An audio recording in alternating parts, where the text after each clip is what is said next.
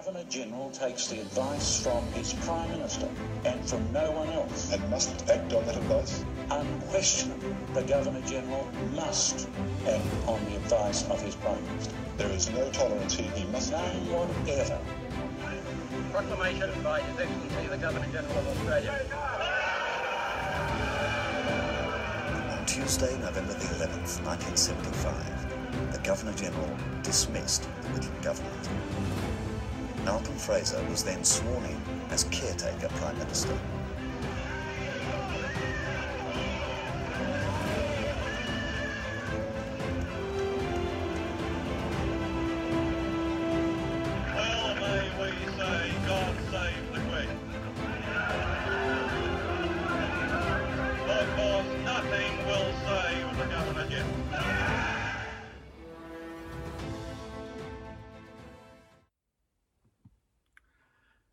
예, 안녕하십니까. 다시 아, 소니욱 가이드입니다.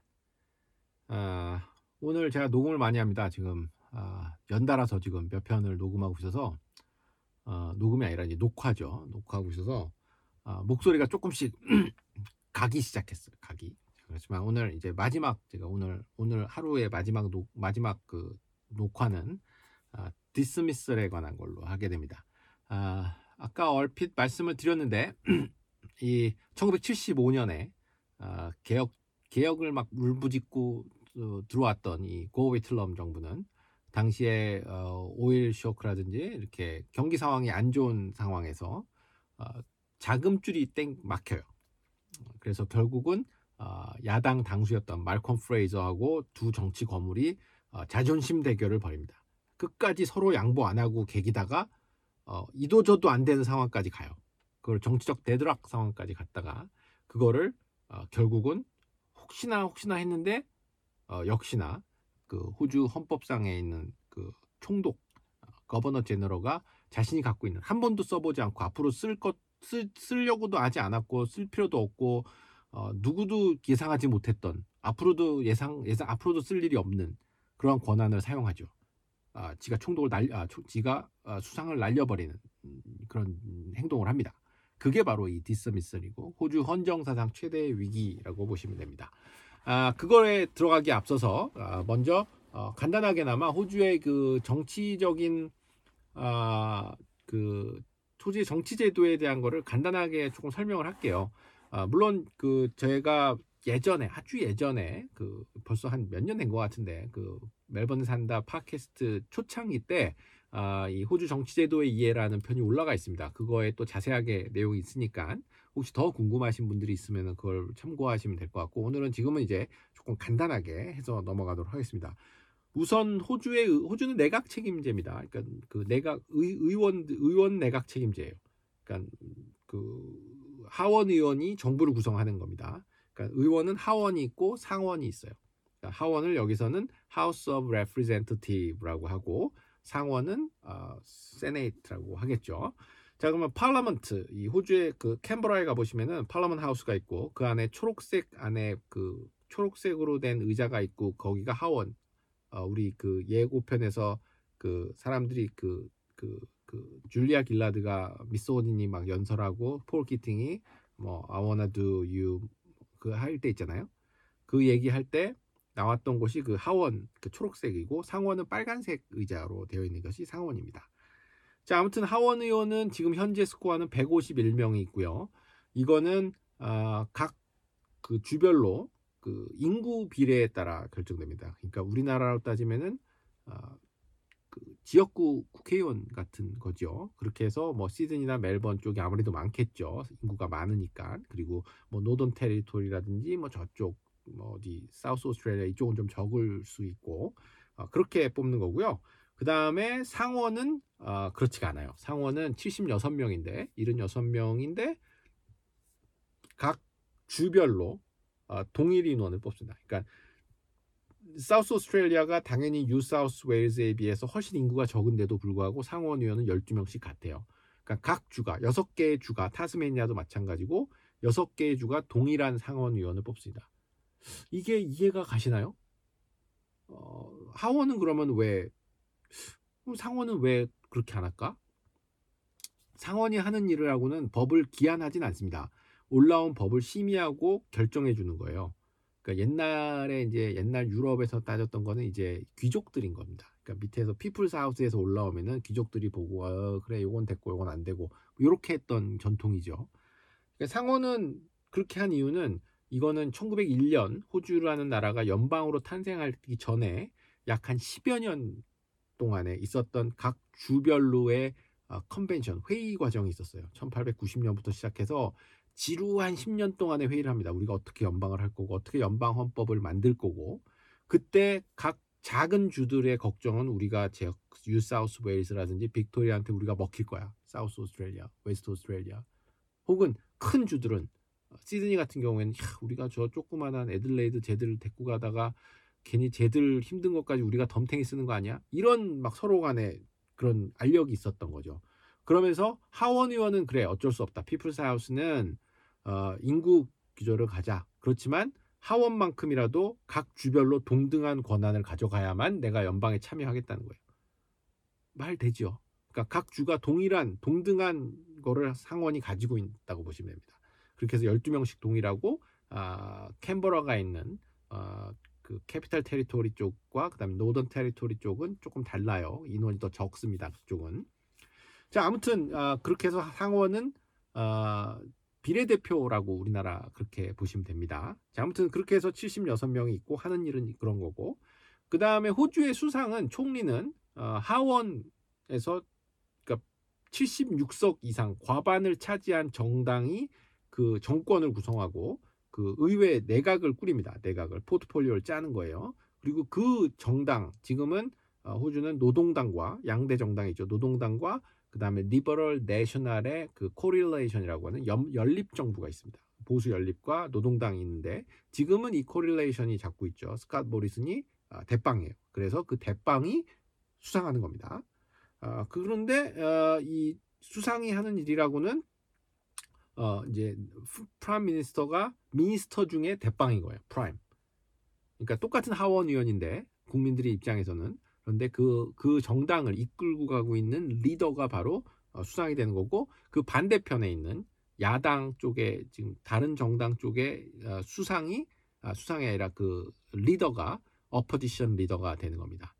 그러니까 대충 감이 지금은 빌 쇼튼이 노동당의 당수기 때문에 어, Leader of Opposition이 되고 있는 상황이죠. 그렇게 해서 양쪽이 이렇게 막 싸우고 있는 거예요. 그래서 그 그림 보시면은 그냥 서서 막 바로 앞에다 대놓고 막 침 튀겨가면서 얘기하죠 여기는 자 이제 아, 총리는 그렇게 해서 Prime Minister가 되는 거고 어, 그 안에서 그러니까 그 challenge라고도 하고 leadership spill이라고 하는 게 있습니다 어, 그 케빈 러드가 2007년에 그 수상이 되고 나서 2010년에 인기가 떨어지고 뭐 mining tax라든지 아니면은 그, 그, 그 carbon emission 얘기 그 잘못되면서 어, 당내에서 쫓겨나요.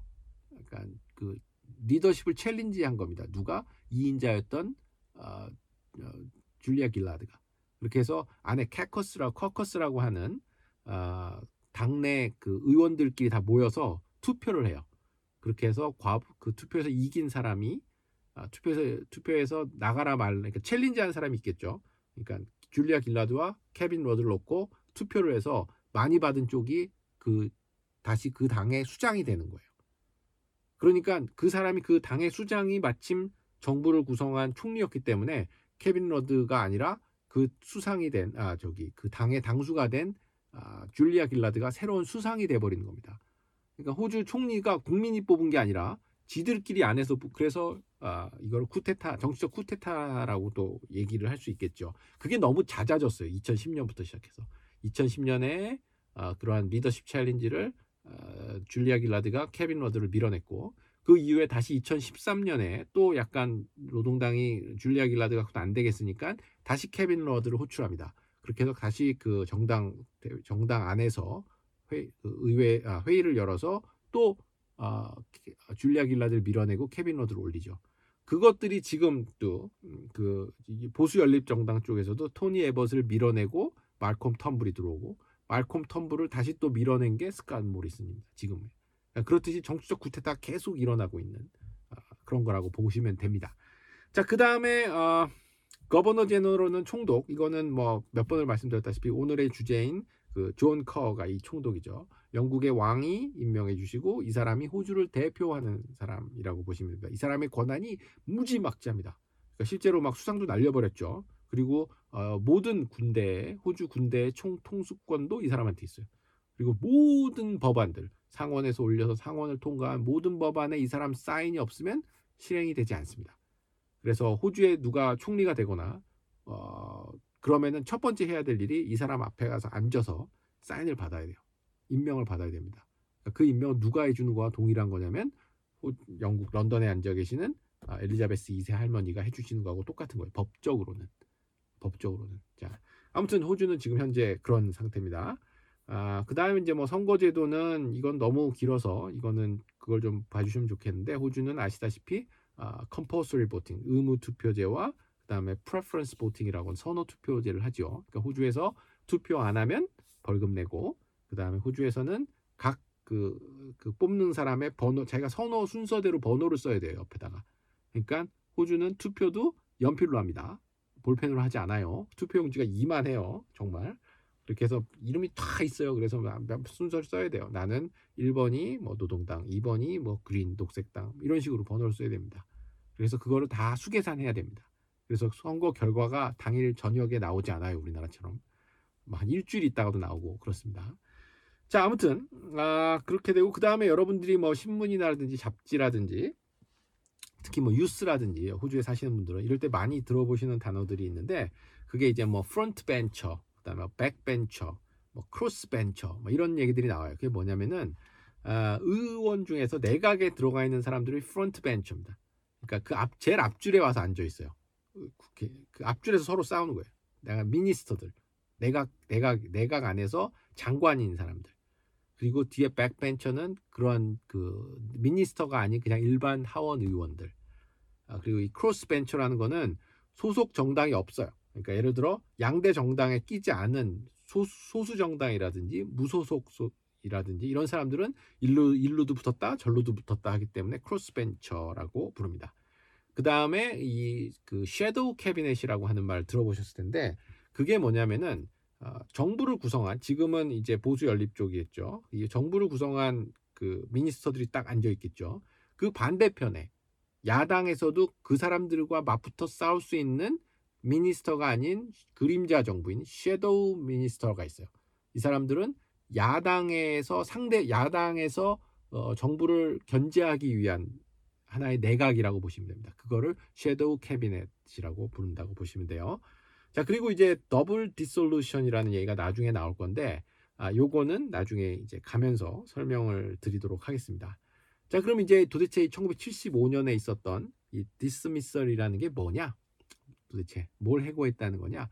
그게 존 커라고 하는 Governor General가 아, 국민들이 뽑아놓은 어, 그 총리였던 국민들의 국민들의 선택을 받았던 72년에 어, 고 위틀럼을 날려버린 사건이라고 보시면 됩니다. 아, 이때 이제 아까 얼핏 얘기했다시피 개혁 정책을 추진하다 보니까 돈도 많이 들어가고 그다음에 그 당시에 경제 상황도 안 좋았고 아, 이 굉장히 어려웠던 상황에서 개혁 법안을 추진했던 게 이 고 위틀럼인데 아, 1974년에 아, 이그 개혁 법안 6개를 아, 그, 그 하원을 통과시켰어요. 하원은 자기네들이 가지고 있었으니까. 근데 이 개혁 법안 중요하게 생각했다. 여기에 이제 뭐 메디케어도 들어가고 막 다 들어갑니다. 이거를 추진하려고 했던 게, 어, 뭐 원주민 지원이라든지 뭐, 뭐 베트남처럼 이 다양한 지금 아까 전에 얘기했던 대다수의 그런 개혁 법안들이 여섯 개에 들어가 있는데 이거를 하원에서는 통과시켰는데 상원에서 말컴 프레이저 쪽에서 못 해주겠다는 거예요. 쉽게 얘기해서. 그러니까 어, 방법이 없잖아요. 하- 상원에 대한 그게 없으니까 법안이 통과이 안 됩니다. 아, 그래서 3개월 후에 다시 올려봐요. 그러니까 한 번 안 됐어요. 상원에서. 그리고 나서 다시 상원에서 야 3개월의 시간을 줄 테니까 호주 법상 다시 생각을 해봐. 될지 안 될지. 그래서 3개월 후에 다시 상원에서 다시 투표해보자. 또 안 돼요. 그러면 이제 방법은 그 고위 틀럼이 할 수 있는 방법은 양 의회, 그러니까 상원과 하원을 다 없애버리는 거예요. 다 그냥 해산시켜버리고 다시 투표하는 겁니다. 누구의 결정으로? 그것도 결국은 그 어, 총리가 어, 호주의 총리가 결정합니다만 사인은 누가 해야 되겠어요? Governor General가 해야 되는 겁니다. 그렇게 해서 그 당시에 실제로 double dissolution이라고요. 양쪽의 해 의회를 해산시켜 버리고 다시 투표를 해요. 1974년에. 1972년에 투표를 해서 됐는데 다시 74년에 또 투표를 합니다. 근데 또 하원은 또 잡았는데 상원이 또 안 되는 거예요. 또. 또 안 돼요. 그렇게 해서 또 다시 그 루 또 3개월 기다려 또 올려봅니다. 또 안 돼요. 그 다음엔 이제 뭐냐? 이제 다시 양 해산을 하는 게 아니고 자 이제는 그거를 조인트 시팅이라고 합니다. 거기까지 가면 이제 갈 때까지 다 간 거예요. 조인트 시팅이 뭐냐? 그러면 야 이제 하원이고 상원이고 의원들 의원 이름 붙은 애들은 다 나와. 에? 다 나와 다 앉아. 그래서 이 법안에 대해서 이제부터 투표해. 그렇게 해서 올- 올라간 거예요. 그렇게 해서 그렇게 해서 결국은 통과된 겁니다. 그 법안이. 그러니까 이게 얼마나 어, 힘든 그러니까 그 더블 디솔루션에 따른 그런 조인트 시팅은 역사상 딱 그때가 1974년에 한 번이었던 겁니다. 자, 아무튼 문제는 거기서 발생하지 않고요. 그 다음에 아, 아, 그, 그 예산안 관련돼서 이제 문제가 생깁니다. 이제 그때쯤에 그 아주 그 말컴 프레저가 언제 언젠가 내가 너 한번 잡는다 이러고 있었던 찰나에 이 노동당 내에서 이그 당시 돈으로 40억 달러에 해당되는 해외 차관 돈 빌리는 문제가 하나가 걸려요.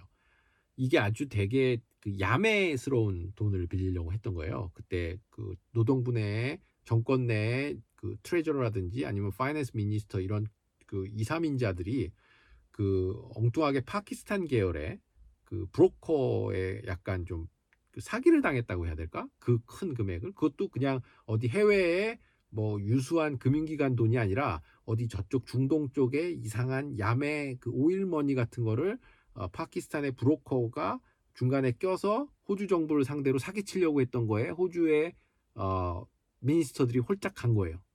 그래서 이 사람이 끝까지 미련을 못 버리고 아, 그 돈을 받아야 되는데 막 전화기 붙들고 기다리고 있고 이러한 막 에피소드들이 있습니다. 실제로.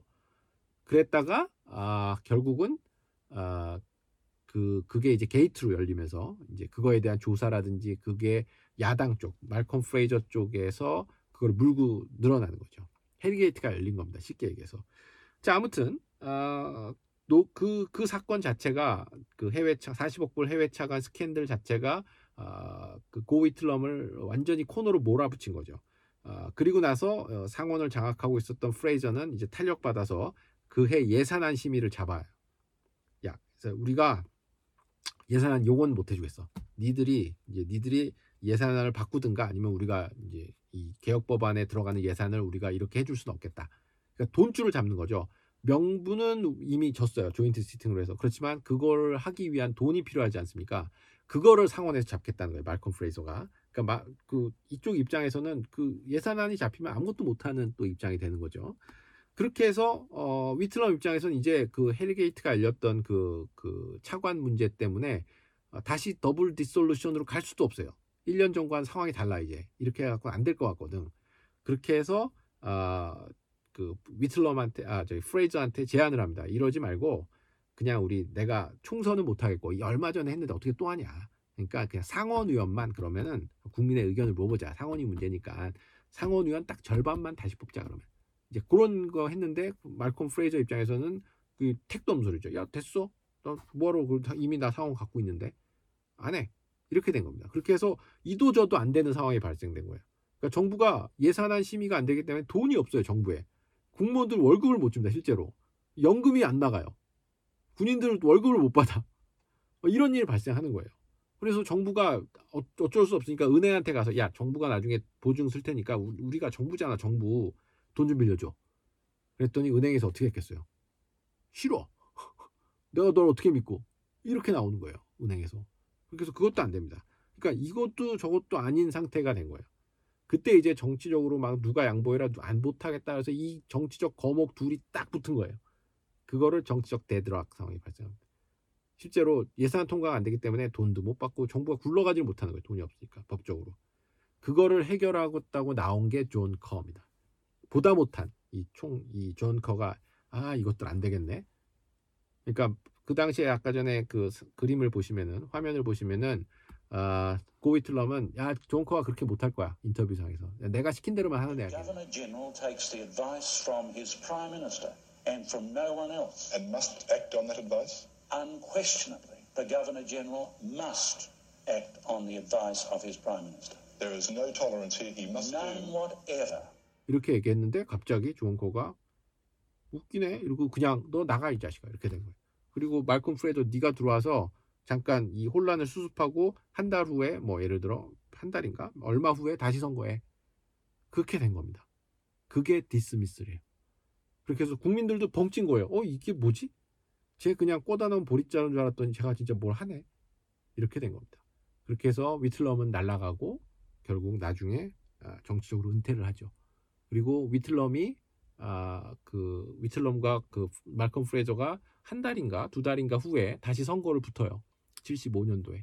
그랬다가 그때 아, 이제 국민들도 아, 정치적으로 개혁 이런 거 좋은데 너네들이 너무 미숙했는지 뭔지 모르겠지만 너무 혼란스럽다 이거. 더 이상 너네를 믿을 수가 없겠다. 다시 어, 보수 쪽에다가 힘을 실어준 겁니다.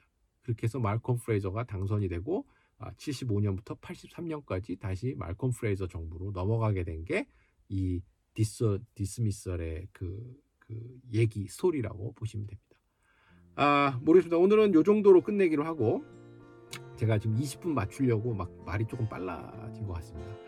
자 아무튼 혹시라도 더 궁금한 거나 혹시 더 알고 싶으신 게 있으시다면은 어, 직접 책을 찾아보시거나 인터넷을 디비 보셔도 되고 아니면은 아, 제가 예전에 올렸던 어, 호주 정치 제도의 이해라든지 아니면 디스미스라든지 이런 것들이 그 멜번에 산다 팟캐스트에 들어가 있습니다. 자, 그걸 한번 그러실 분은 안 계시겠지만 있다고는 말씀을 드려야 되겠죠. 자 그러면 오늘은 이 정도 선에서 저도 이제 녹음을 좀 마무리하고요. 그 다음에 또 며칠 후에 저는 다시 어, 그 다음 사람이 누구죠 이제 어, 말콤 프레이저 쪽으로 어, 호주의 그 멀티컬처리즘을 어, 정착시켰고 그리고 SBS라는 방송국을 만들었고 구구절절 또 어, 업적이 많은 양반 중에 한 명입니다. 자, 그 양반을 만나 뵐 때 다시 뵙도록 하겠습니다. 자, 그러면 오늘 아, 여기서 마치도록 하고 저는 다음 시간에 뵙도록 하겠습니다. 감사합니다.